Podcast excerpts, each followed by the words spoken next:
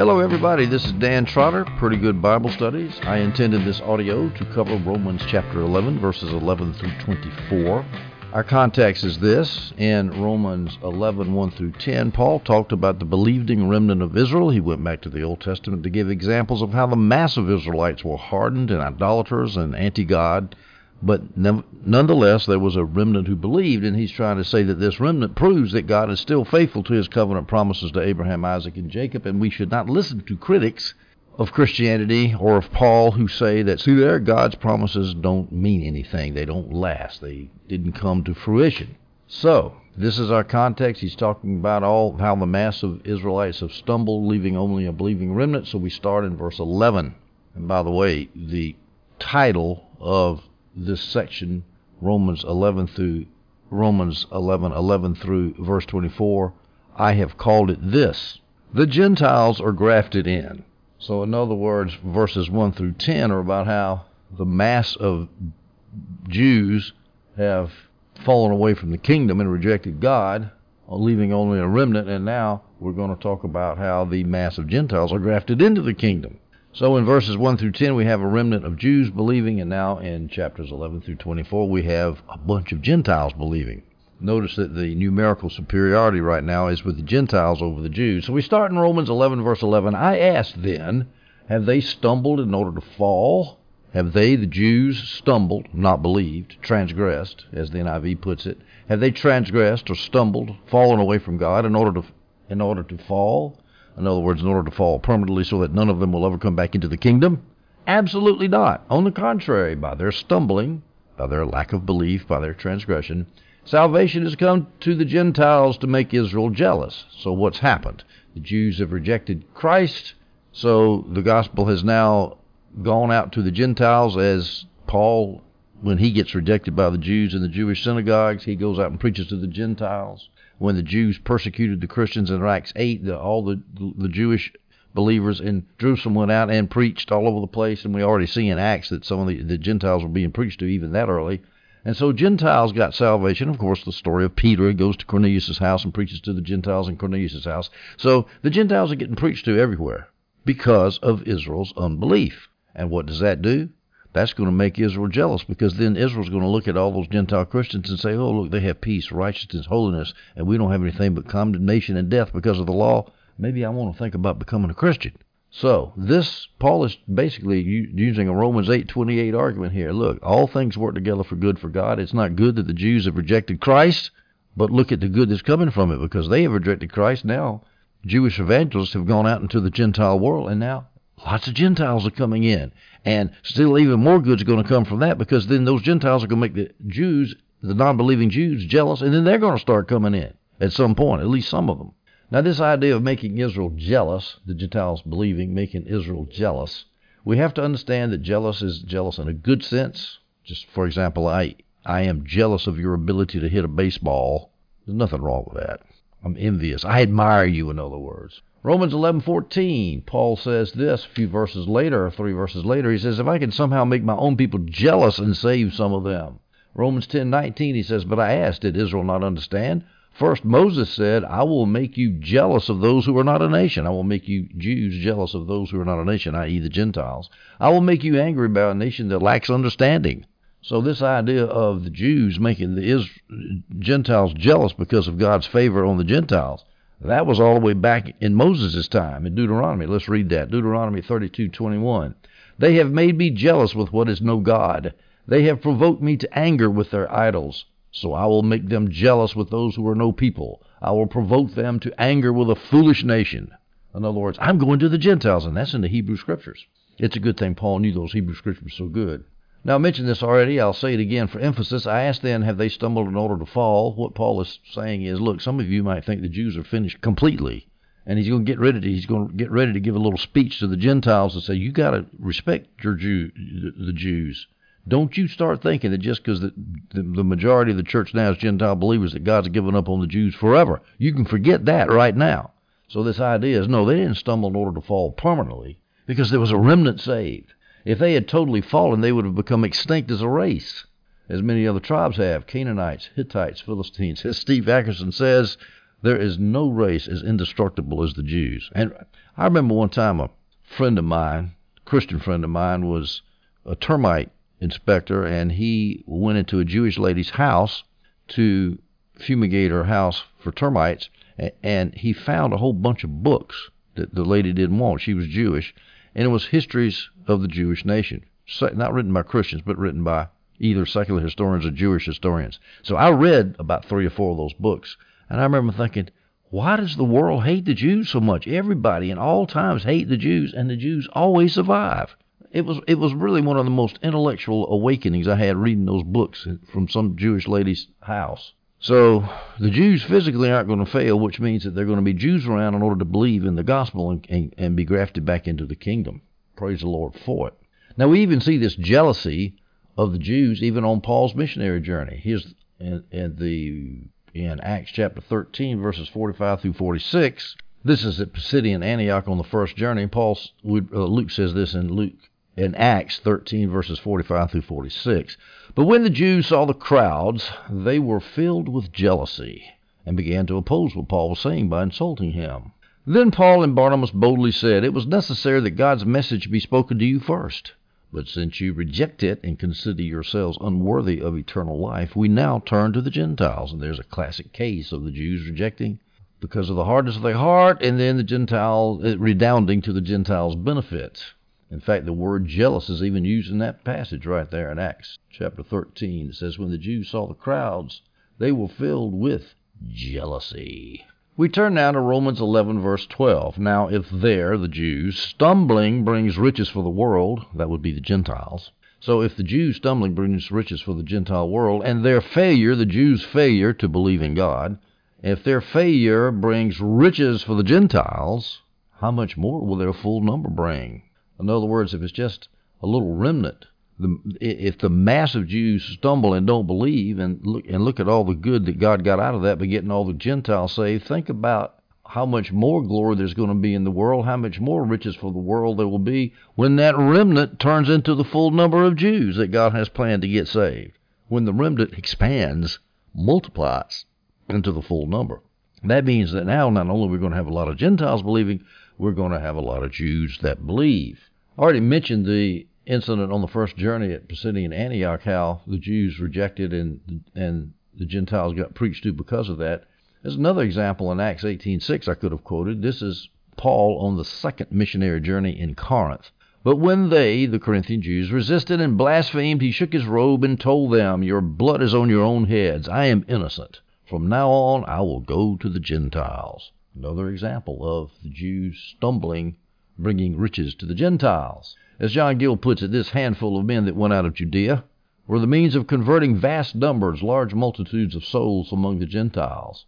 Well, that was the remnant, the small remnant of Jews brought a lot of Gentiles in. And of course, that small remnant went out from Jerusalem, Acts chapter 8, because of the persecution and unbelief and the stumbling of the vast majority of the Jewish nation. Now, that riches, let me read this verse again. Now, if their stumbling brings riches for the world and their failure riches for the Gentiles, how much more will their full number bring? How much more riches for whom? For the world or for the Gentiles? How much more riches will be brought by the full number of Jews coming in? But are those riches for the world or for the Gentiles in particular?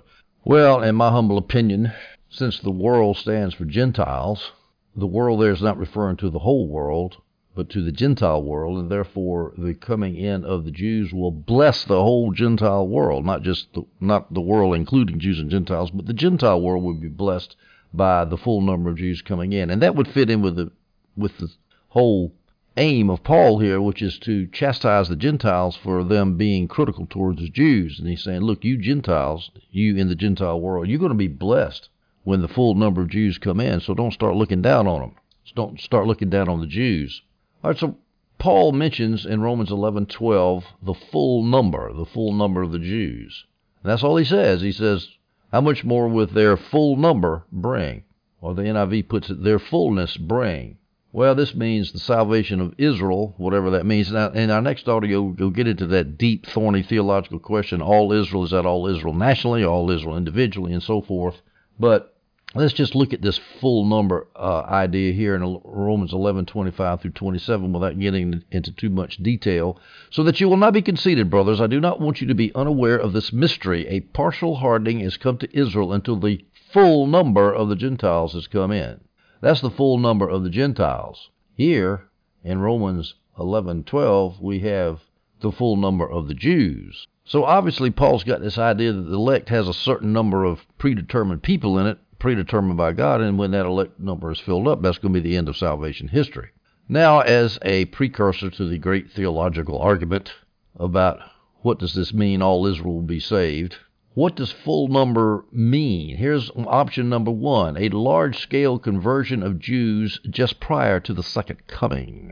Now, this is an option that I've been presented with all my life. I was raised a dispensationalist, and of course, dispensationalists love to talk about all those Jews coming in so they can they can make up the reinstituted, reconstituted nation of Israel. So option number one is a full number means the full number of a Jewish nation is filled up, referring to a large scale conversion of Jews. However, in my opinion, option number two is the best option. This is the full number of the Jewish believing remnant, which was previously mentioned by Paul in verse 5. We've got to go by the context here, Romans 11:5. In the same way, then, there is also at the present time a remnant chosen by grace. At the present time means when Paul was writing, not in the end of the world, not in the future, not in 1948, but in the present time there's a remnant chosen by grace, and that remnant is going to be filled up at a certain time. In my humble opinion, that's the that's the full number. That's what the full number refers to. That's what Paul is referring to when he says full number. He means when the remnant is complete. We go to Romans 11 verses 13 through 14. Now I am speaking to you Gentiles, or or we can punctuate it like this. Now I am speaking to you Gentiles. So Paul now switches from speaking to the Romans in general He's now speaking to the Gentiles. Now, Paul switches from Jews to Gentiles as he goes through this letter. So the relationship of Jews and Gentiles is very important to Paul in this letter. Romans 1:13 Now I want you to know brothers that I often planned to come to you but was prevented until now in order that I might have a fruitful ministry among you just as among the rest of the Gentiles. So when he says the rest of the Gentiles, he's talking it means he's talking to the Roman Gentiles as apart from the rest of the Gentiles.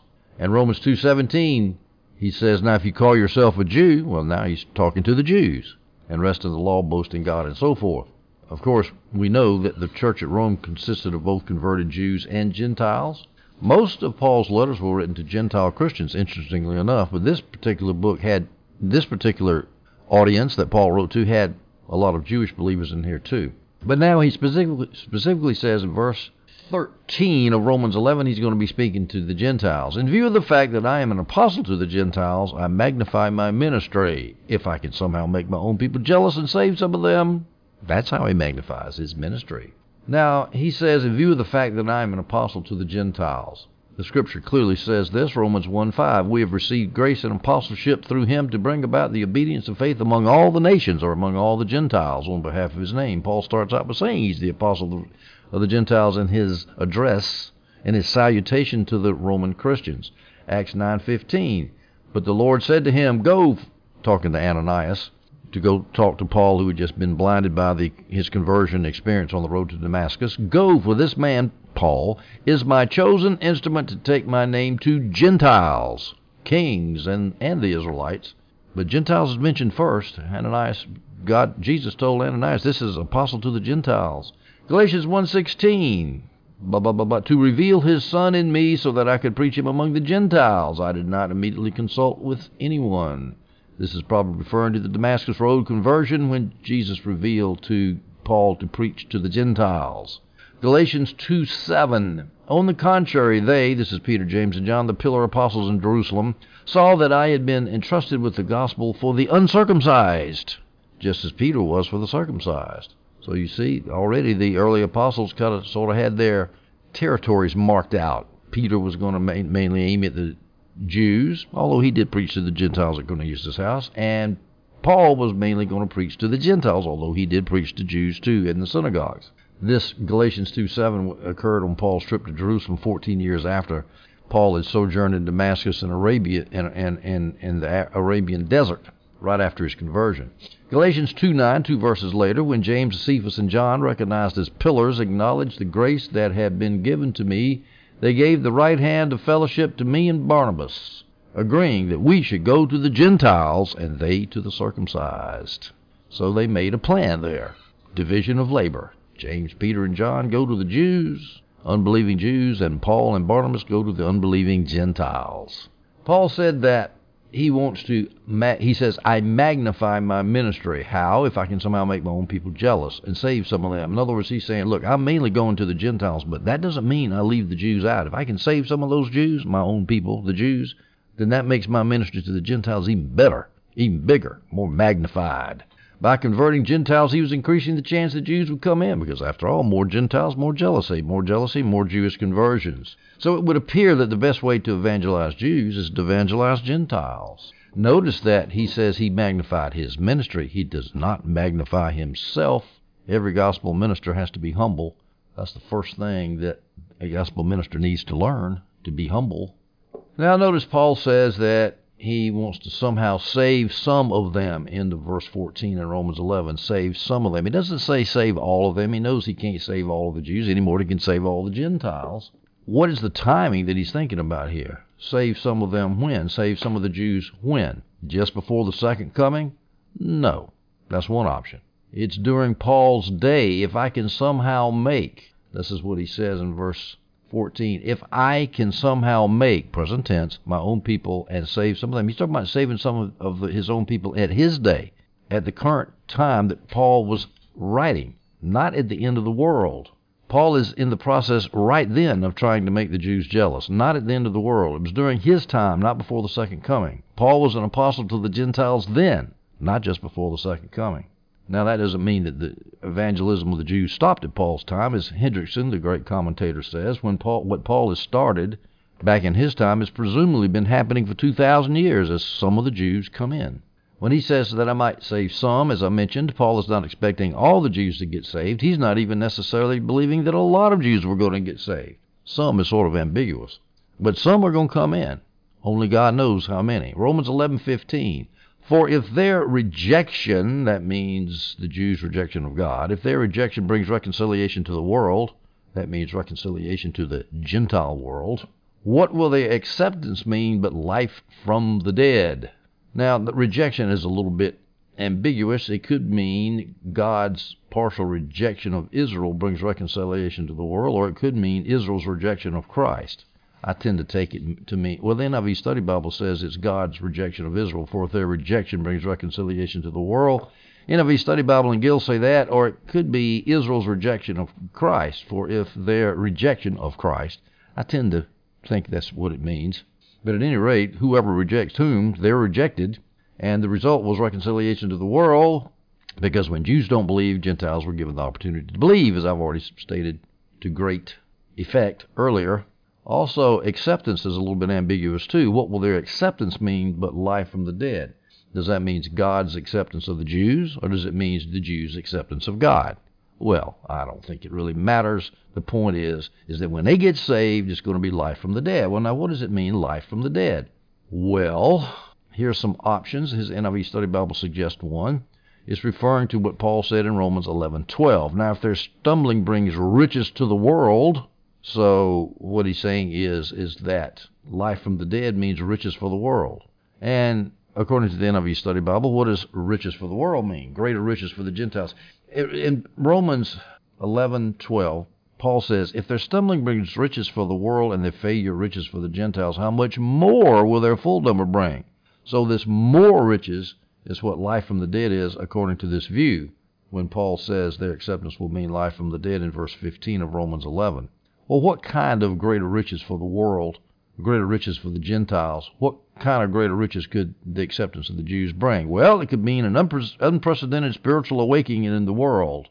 NIV Study Bible says this is unlikely because the fullness of the Gentiles already will have hap- happened. Romans 11:25, so that you will not be conceited, brothers. I do not want you to be unaware of this mystery. A partial hardening has come to the Israel until the full number of the Gentiles has come in. So you see, a, there's a time reference there big number of Israels come in, and then you have the partial hardening of Israel over. And by the way, that's where the idea of a whole bunch of Jews getting saved at the end of time comes in. So that's probably not what the life from the dead spir- means. Spiritual riches for, uh, to the Gentiles because of a great conversion of the Jews at the end of the world. So, another idea of what these greater riches for the Gentiles are, as applied to the resurrection of the dead, life from the dead uh, that Paul mentions in verse 15. Some people say, as the NIV Study Bible says, that life from the dead means the consummation of redemption at the resurrection of the dead. In other words, life from the dead is physical resurrection at the end of the world. The NIV Study Bible says this is unlikely because there is no mention anywhere of resurrection of the dead, and I agree thoroughly. In fact, I don't think this life from the dead that Paul is talking about in Romans 11:15 is talking about spiritual, more spiritual riches for the Gentiles, referring back to 11 verse 12. I don't believe that. I believe that it's very simple that the expression life from the dead is a figurative expression for the conversion of the Jews. So if we read verse 15, for if there the Jews' rejection brings reconciliation to the world, the Gentiles, what will their acceptance mean? What will their belief mean?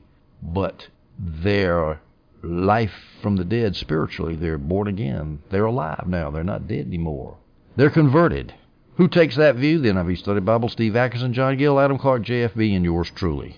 Because life from the dead for the Jews, their conversion is a glorious event, just like the resurrection of the dead. Now, notice here that Paul is still hammering away at his theme that God's promises to Israel have not failed, as I mentioned all through chapter 10 and verse 11, chapter 11 also. The Jews aren't going to be left behind. We go to verse 16, Romans 11. Now, if the first fruits offered up are holy, so is the whole batch. And if the root is holy, so are the branches. Now, Paul uses two metaphors here to make a point. Let's start with the first metaphor. If the first fruits offered up are holy, well, it's not clear. People disagree on exactly what the first fruits refer to. Here's some options. The patriarchs, Abraham, Isaac, and Jacob. Adam Clarke and Alfred Barnes mentioned that. Uh, Steve Atkerson mentions one of the patriarchs, Abraham. Another possibility, if the first fruits are holy, that could refer to the first Jewish converts to Christianity. Steve Atkerson and Adam Clarke mentioned that. Alfred Barnes denies that. Or it could mean Christ himself is the first fruits of those raised from the dead. Well, whatever the first fruits are, Paul's point is this the rest of the believing remnant are holy just like the first fruits. That's assuming that the whole batch refers to the rest of the believing remnant, and that's controverted also. Well, let's say that the whole batch doesn't refer to the converted remnant, but refers to the whole nation of Israel, unconverted and converted. Well, then Paul would be saying this look, the first fruits Abraham, Isaac, and Jacob. They're holy. They were chosen by God. So the whole batch is holy, which means all of Israel is subject to getting saved. Doesn't mean they're all saved now, obviously, that can't be, but they are subject to getting saved. They can get saved. They're not totally rejected, and some of them are going to come in later. All right, then, let's look at the two options for batch. This holy batch. What is Paul talking about? The whole batch being holy. Option number one is the Jewish people. Paul, remember, is speaking to the Jewish to the Gentiles in Rome in verse 15, and so he's trying to assure them, look, the current unbelief of the Jews does not mean they the Jews are totally rejected. Paul is warning the Gentile community here not to write off the Jews just because some did not believe, especially because of what he had said all the way he had said a lot in the previous chapters about unbelieving Israel and and it would be real easy for people to say, yeah, yeah, well, you know, God doesn't like Israel anymore. He doesn't care about the Jews anymore. And Paul's saying, don't get that wrong idea.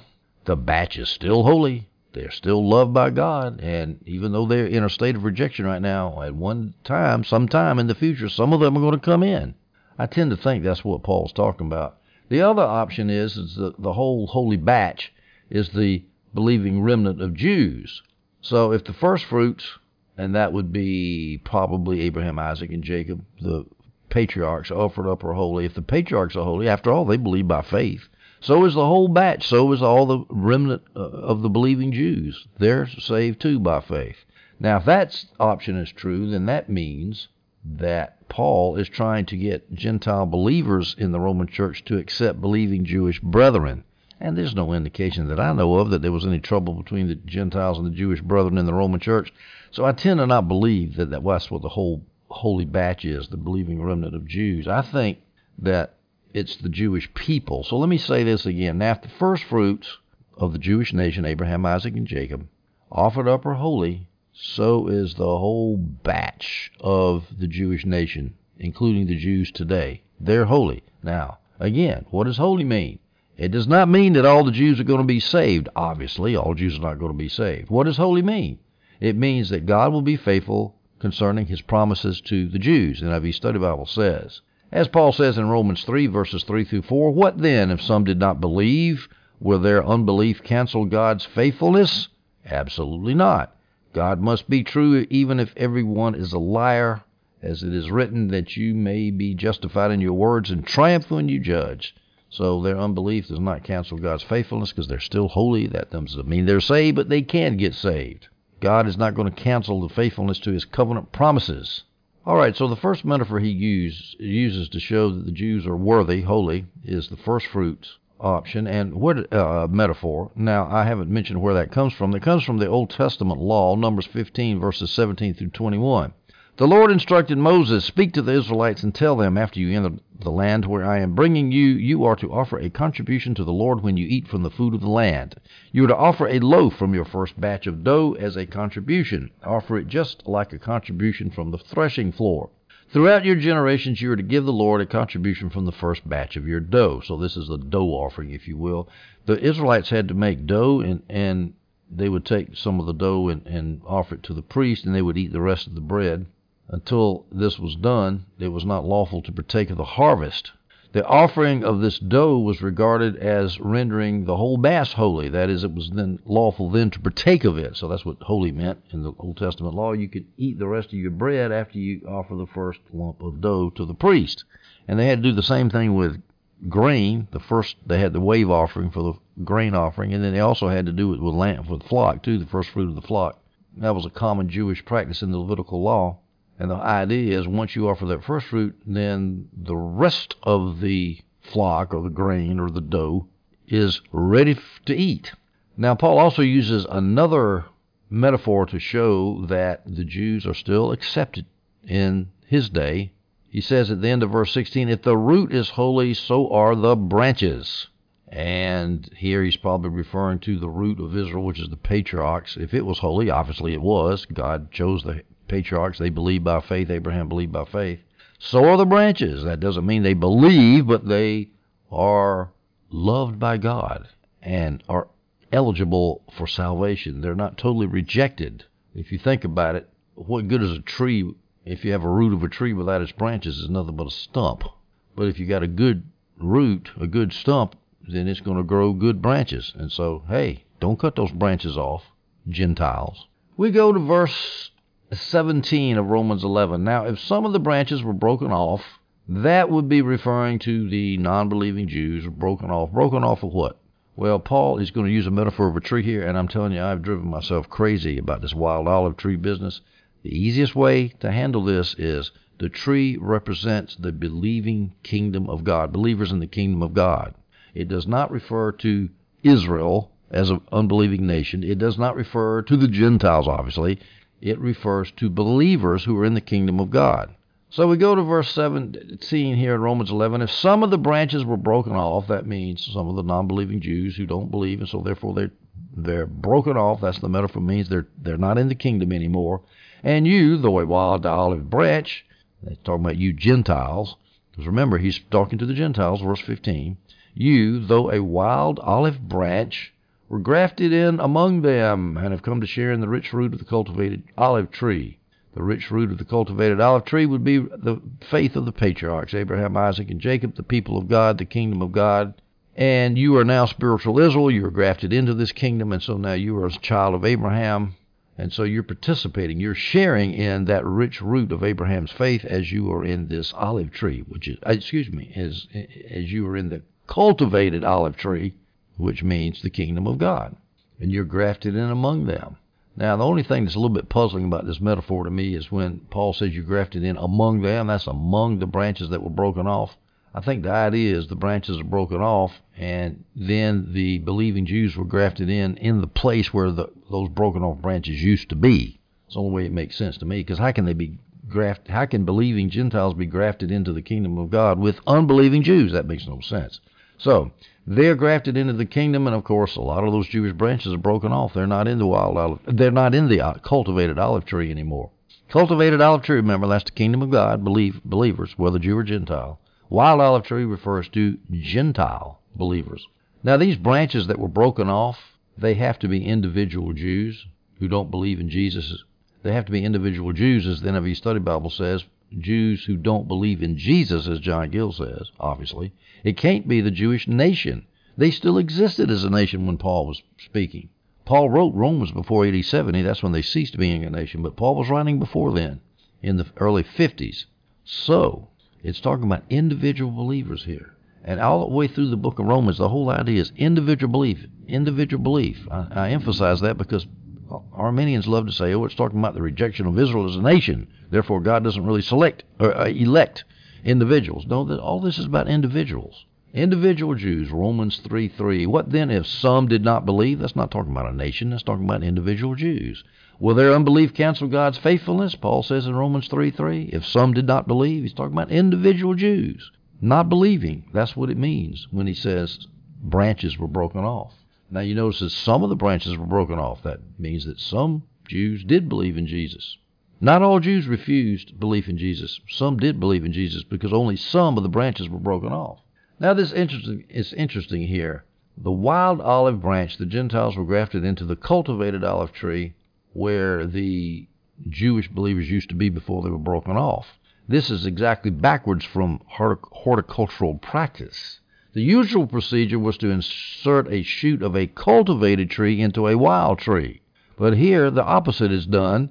The wild shoot or branch is grafted back into the cultivated tree, which is exactly backwards. And because it's backwards, this is unnatural.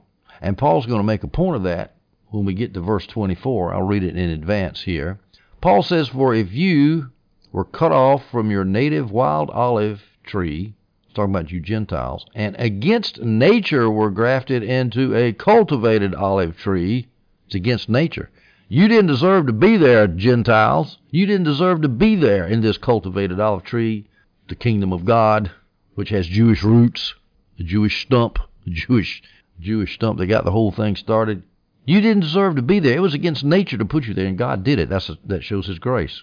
And then he says in Romans 11:24, how much more will these, the natural branches, be grafted into their own olive tree? When they believe, they could get grafted back in. That's natural because they're Jews, and the whole kingdom of God has Jewish roots. So you Gentiles aren't. You have special. It's been a lot. God has given you a lot of grace to allow you to be grafted back into a Jewish tree. So you better quit looking down on Jews and saying because there's not very many of them that believe, therefore we can just be anti-Semitic we can just say the heck with the Jews. They rejected, they killed Jesus, and the heck with the heck with the Jews because they're they're opposed to us Gentile Christians. No, you better forget that. Okay, let's read the end of verse 17. Well, let me read verse 17 again. Now, some of the branches were broken off, that's the unbelieving Jews, and you, the Gentiles, though a wild olive branch, were grafted in among them, and have come to share in the rich root of the cultivated olive tree. Grafted in means you are now in the believing kingdom of God with all your other fellow Jewish believers, and you share in the rich root of the cultivated olive tree. That means all the Old Testament promises that were fulfilled and laws which were fulfilled in the Old Test- in the New Testament. You get to participate in that. We go now to Romans 11:18. Do not brag. Again, Paul is talking to the Gentiles. Do not brag that you're better than those branches, than those Jews that were broken off in unbelief. Don't brag that you're better, that you Gentiles are better than the Jews. But if you do brag, you do not sustain the root, but the root sustains you. And now he doesn't want them to brag, but if you're going to be so stupid and contrary to my wishes, if you do brag, you don't. Just think about this, Gentiles. The root's holding you up. The root sustains you. You ain't holding the root up. You're just a branch. The Jews had a root, the patriarchs, and you didn't. And so that means a lot to God. Even though the Jews are rejecting me individually, and even though they killed my Messiah, and even though they killed Jesus and persecuted all the prophets, and now they're persecuting the apostles, just like Jesus predicted in Olivet Discourse and so forth, even though all that stuff has happened, even though the Jews have persecuted Paul on his missionary journeys, even though that root sustains Paul and all, well, it sustains all the Gentile converts that Paul has gotten. So be humble, boys. The Gentile believers would not be Christians were it not for the faith of the Jews, more particularly the patriarchs. If it wasn't for the Jewish patriarchs, there would be no Gentile believer on this earth. The NIV Study Bible points out. Here's some examples in history where so-called quote-unquote Christians forgot their Jewish roots. How about parts of the Protestant church in Nazi Germany? A lot of them says, well, we're just going to have to assimilate with, we're just going to have to put up with Adolf Hitler and all of his his Aryan white supremacy crap. We're going to have to put up with that because we don't want to lose our churches, our church buildings. Oh, I don't know the history of that too much, but I, you know, there was a, a section of the church which refused to buckle down to Hitler, the Barmen Declaration, I think it was called. But a lot of the Protestant church had become culturally accommodated, and then when the anti-Semitism got going, they forgot that it wasn't for that Jewish root. Those Protestant Christians in Nazi Germany wouldn't even exist except for the Jewish root. How about medieval Catholic Christianity? How much anti Semitism, notorious anti Semitism? They killed Jesus, they put him on the cross. They forget it was that wicked generation of Jews that put Jesus on the cross, not all the generation of Jews that came after that wicked generation. They forgot that. They forgot the Jewish roots, and pretty soon the Jews are evil. How about the so called Christians of the anti Semitic white supremacist groups? People like the Ku Klux Klan that talk about their godliness and uh, the identity Christians, white supremacists. Nonsense. We've got to remember there's no excuse to be anti Semitic against Jews because of the reason that Jews killed Jesus on the cross. I'm, if you want to complain about the state of Israel, about Netanyahu's policy or something like that, I don't think that's not anti-Semitic. Of course, that's anti-Israel. That's politics. But if you want to get down on a Jew because his ancestors killed Jesus, that is anti-Semitism in its purest form, and it should be condemned with a great deal of vitriol. We go now to Romans 19, 20, and 21 in Romans 11. Then you will say, you Gentiles, Paul continues, then you Gentiles will say, branches were broken off so that I might be grafted in. In other words, well, yeah, they were broken off to make room for me. There's not enough room in the cultivated olive tree, the kingdom of God, of believers, that a community of believers that make up the kingdom. Not enough room for Jews and Gentiles, so those Jews had to get broken off to make room for us Gentiles. That's nonsense. Paul is now going to point out why that reasoning is specious. Verse 20, true enough, they were broken off by unbelief, but you stand by faith. Now, this is a little bit obscure. They were broken off by unbelief, but you stand by faith. In other words, you Gentiles didn't get grafted in because of any great works that you did or because you were special, because God loved you more. You had to believe to get in, not by your works, not by what you did, but you just had to believe in what Jesus did for you, which takes a lot of humility. And notice that the reason that the Jews got broken off was because they didn't believe, because of their unbelief. So what matters about how you get into this cultivated olive tree till you get into the kingdom of God is whether you believe or don't believe, not whether you're a Jew or a Gentile.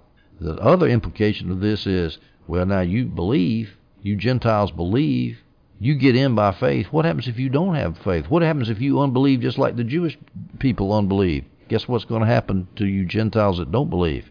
You're going to get broken off too because you ain't any better than the Jews that got broken off by unbelief. Now, when I say you will be broken off, I'm not. He's not. I'm not talking about Jewish Gentile. Paul was not talking about Jewish uh, uh, uh, Gentile Christians in Rome. Obviously, they're not going to get broken off because they would lose their salvation. We know you can't do that. But what he's talking about is Gentiles in general. If they don't believe in Christ, they're going to get broken off. They're not going to come in. Just like the Jews. If they don't believe in Christ, they're not going to come in to the cultivated olive tree. And so then Paul says, Do not be arrogant, but be afraid. No, afraid shows a little bit of humility, a little bit of reverence. Again, the word fear can be fear like you fear a coyote coming to get you, or it can be fear as in reverence God. I have the feeling here it's talking about you need to be a little bit afraid like the coyote's coming. You better be afraid of your attitude. Well, I mean, look what Paul says in verse 21. For if God did not spare the natural branches, the Jews, he will not spare you Gentiles either if you don't believe. Now, of course, he's referring, he's talking to believing Gentiles in the Roman church, but he's referring to all Gentiles who don't believe. Let's read some stuff about fear, the fear of God. Genesis 20:11. Abraham replied, "I thought there is absolutely no fear, absolutely no fear of God in this place. They will kill me because of my wife." That was one of the two incidents where he had to make Sarah's concubine, Gerar, Egypt. I think it was Egypt this time. Proverbs 3:7. Don't consider yourself to be wise. Fear the Lord and turn away from evil. Philippians 2:12 through 13. So then, my dear friends, just as you have always obeyed, not only in my presence, but now even more in my absence, work out your own salvation with fear and trembling. Fear. That means reverence God. Don't call him daddy. Don't say, oh my God. Work out your own salvation with fear and trembling. Reverence God. For it is God who is working in you, enabling you both to desire and to work out his good purpose. 1 Peter 1.17, And if you address as Father the one who judges impartially based on each one's work, you are to conduct yourselves in fear during the time of your temporary residence, during the time of your stay here on this earth. Conduct yourself in fear. How many times you heard a Bible study on that? Conduct yourself in fear, my precious brethren. Be afraid of what it means to disobey God. I don't mean you live in cowering subjection to a tyrannical God who whips you with lashes. Of course not. You have confident access into the throne room of God. As long as you as you have a confident, loving relationship with your Father and with your adopted brother Jesus Christ, you've got nothing to, to fear for that reason. But it means that you respect and you reverence Him and you don't want to displease Him. That that's a, that's a hard distinction to make, and it's important that we make it. And I think people go too far on one extreme. On, on one extreme, you have God's going to get you for that old country song I used to. I remember hearing a couple decades ago. God's going to get you for that. Legalistic type of stuff. And then on the other hand is the modern millennial type Christianity with you know the preacher up in his peg leg blue jeans and his and his t-shirt gets up and preaches to the crowd and says, "Oh, your daddy wants to give you a present." All right, Paul in verse 21 is using an a fortiori argument. He says if God did not spare the natural branches, he didn't, because when they unbelieve, he broke them off. He didn't spare them. He's not going to spare you Gentiles either. You don't believe, he's going to break you off too. It does not mean you're going to lose your salvation, but if you're a Gentile that doesn't believe, you're not going to get broken, put, put into the kingdom. And if you're a hypocrite who thinks he's grafted into the kingdom, you're going to get taken out just like the unbelieving Jews did. So here's the argument. If God doesn't spare the natural branches who have all the spiritual advantages, but don't believe, i.e., the Jews. He certainly isn't going to spare wild branches who are latecomers to the kingdom and don't believe. Romans 11, verse 22. Therefore, consider God's kindness and severity. Severity toward those who have fallen, but God's kindness towards you if you remain in his kindness. Otherwise, you too will be cut off. So here we have the kindness and severity of God being mentioned by Paul. Now, there's two extremes here. This goes to what I just said about two extremes. If we ignore the kindness of God, God becomes a ruthless tyrant. But if we ignore the severity of God and don't fear Him, then God becomes a doting grandpapa up on the sofa up in the sky, throwing out lollipops to his adoring little baby grandchildren. You need to avoid those two extremes. Now, those who have fallen, those unbelieving Jews who have not believed in God, they are facing the severity of God, His wrath. But uh, those of you Gentiles who have believed, then you will cons- you, you need to consider how God has been kind towards you, God's kindness towards you, if you remain in His kindness. Otherwise, you too will be cut off. And again, that's talking about in general, the Gentiles in general. If you don't believe, you're not going, you're going to get cut off. It does not mean you're going to lose your salvation. Now, being cut off that might be a good word for so-called Gentile Christians, and I put that word Christians in air quotes. The people who go to church and think they're so righteous and holy. Gentile Christians in the United States of Sodom and Gomorrah and Europe should consider this. There is a God who has a severe aspect to his character, and you keep trampling on his holiness, there's going to be hell to pay sooner or later. Temporal hell or eternal hell, but there's going to be hell to pay because a righteous and offended God is going to reestablish his holiness. Romans 11:23. And even they, if they do not remain in unbelief, will be grafted in. That's talking about the, the Gentiles. If they do not remain in unbelief, again, the idea that they're, they're, they're if they claim to be grafted into the cultivated olive tree, but they don't believe, then they're taken out. But if they do not remain in their unbelief, if they get saved, in other words, they're grafted back in, back into the kingdom of God. Remember, the cultivated olive tree, consisting of both believing Jew, branches of believing Jews and branches of believing Gentiles, if a Gentile believes he's grafted back into that tree and he becomes part of the kingdom of God. And I, excuse me, the Jews here, if they do not remain in unbelief, it's referring to the Jews who do not remain in unbelief, not the Gentiles. They will be grafted in because God has the power to graft them in again. Now notice that God has that Paul has to appeal to God's power to get these unbelieving Jews back in because they're a tough nut to crack. Paul has to appeal to God's power which shows what a monumentally difficult task it is to convert Jews, as Jamieson, Fausset, and Brown says. And that's probably true, but hey, doesn't matter. Some of them are going to believe. God's got the power to graft them in again. It's not our evangelistic techniques to get them saved anyway. It's God's power to get graft them back into the into the kingdom of God, which consists both of Jews and Gentiles, but which has a root in the Jewish patriarchs. And again, Paul's whole purpose here is saying, look, Gentiles, don't give up on these Jews. These Jews, don't you look down on them. God has the power to graft them in again. I know it might be tempting to be angry at them because of the way they've been treating Christians and they killed Jesus. It doesn't matter. God can graft them in again. Now, oh, let me say this. And even they, if they do not remain in unbelief, belief. That's faith. That's the bottom line. Isn't it? the bottom line is whether you got faith or not is whether you get into this this cultivated olive tree. Now let's talk about what does they mean, and even they, if they do not remain in unbelief. Well, that's obviously to me is referring to Jews who originally unbelieving, then they do believe. Individual Jews. However, Jamieson Fausset Brown denies that. He says, no, Paul is not referring to individual Jews, he's referring to Jews as a nation. Let me read his quote. That intelligent expositor should think that this was meant of individual Jews, reintroduced from time to time into the family of God on their believing on the Lord Jesus. Well, I'm, maybe I'm not an intelligent expositor, but that's exactly what I think he believes. And Jamieson Fausset Brown is now taking people like me to task. He says, It's surprising that people believe this. And yet, those who deny the national recovery of Israel must, and do so, interpret the apostle. Well, let me stop right there. I don't necessarily deny the national recovery of Israel. I don't think the scripture says anything about it one way or the other. But just because you take an agnostic position on that momentous issue, that doesn't mean that you are denying the national recovery of Israel. It just means that Paul here is talking about the salvation of individual Jews, whether the, those individual Jews are a part of a recovered nation of Israel or whether they're not, whether they're scattered through a diaspora, is not mentioned here, one way or the other. So I think that Jamieson Fausset Brown are being a little bit extreme here, not being exactly fair toward those who say that these that Paul is referring here in this verse, verse 23, to individual Jews being grafted back in. He, Jamieson Fausset Brown are being unfair by saying that that belief that individual Jews are being referred to here automatically means that you're rejecting a national recovery for Israel. All right, so national recovery and individual belief is to confound the two things which the apostle carefully distinguishes. Individual Jews have been at all times admissible and have been admitted to the church through the gate of faith in the Lord Jesus. Amen. This is the remnant, even at this present time, according to the election of grace, of which the apostle in the first part of the chapter has cited himself as one. So, Jamieson, Fausset, Brown him, themselves, they even say that Paul is talking about in this chapter the remnant, individual Jews.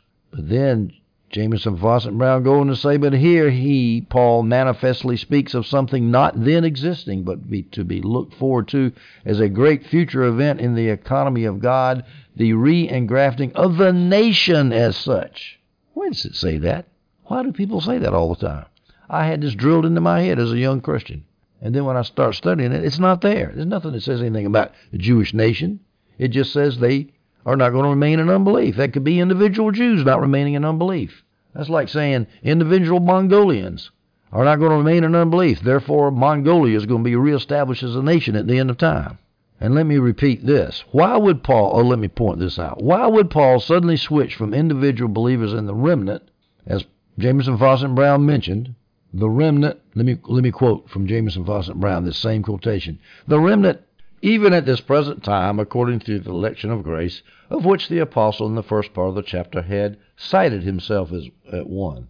Well, even Jamieson, Fausset, and Brown admits that Paul at one time was talking about individual believers right there just a few verses earlier. So, why is all of a sudden Paul going to switch from talking about individual Jews to a nation? The conversion of a nation. Besides, nations don't get converted, individuals get converted. Now, let's mention this idea about a bunch of Jews getting saved at the end of time. Where does that idea come from? It says, if they do not remain in unbelief, they will be grafted in. But notice that's an if. There's a condition there. That condition is a possibility, not a prophecy, as Steve Atkerson points out. So, if they do not remain in unbelief, they will be grafted in. But does it say they will remain in? They will not remain in unbelief, and a whole bunch of Jews are going to believe at the end. Well, not in this verse. The next audio we're going to look at the partial hardening of Israel after the Gentiles come in, which implies that there's going to be a loosening of that partial hardening and Jews will come in at the end after the Gentiles. So we'll talk about that when we get there. But this verse right here does not say anything about a mass of Jews coming in at the end of time. So let's go to verse 24. For if you were cut off from your native wild olive, that's the you, if you Gentiles, were cut off from your native wild olive and against nature were grafted into a cultivated olive tree, and what Paul is talking about here, being against nature, is you normally normally do not cut off a wild branch and put it into a cultivated tree. You cut off a cultivated branch and put it into a wild tree. So God did things, or not God. Actually, the the metaphor is backwards here. Paul is is is giving a metaphor that that goes against nature, and his point is. It, it's not natural for you Gentiles to be in here. So quit thinking that you're superior to the Jews. For if you were cut off from your native wild olive and against nature were grafted into a cultivated olive tree, how much more will these, the natural branches, i.e., the Jews, how much more will they be grafted into their own olive tree? So it's very easy to see how Jews can get converted and come back into the kingdom of God because the kingdom of God has Jewish roots. So don't think that they can't be saved and they're not going to be saved. Now here's a fine point of this metaphor, talking about the believing, excuse me, the um, believing Jews being grafted back into their own olive tree. Someone, some people have said, well, you know, it's going to be difficult to take a broken branch and graft it back into where it was broken off. This, this is mentioned by the NIV Study Bible. To me, this is a petty objection. The point of this verse is theological, not horticultural, as the NIV Study Bible says. And even if you're talking about horticulture, you could say, yeah, they grafted back in, not at the place where they were broken off, but grafted back into the tree at another place. So, the point is that the Jews belong historically and theologically to the parent tree, so as soon as they believe, they're going to be back into the kingdom along with us Gentiles, and we're going to all live happily ever after. Ladies and gentlemen, I have now finished with this section of Romans 11. We will start at verse 25, finish up chapter 11 in the next audio, and we will engage with that monumental theological difficulty. What does it mean when Paul says all Israel will be saved? See you next time. Hope you enjoyed this audio.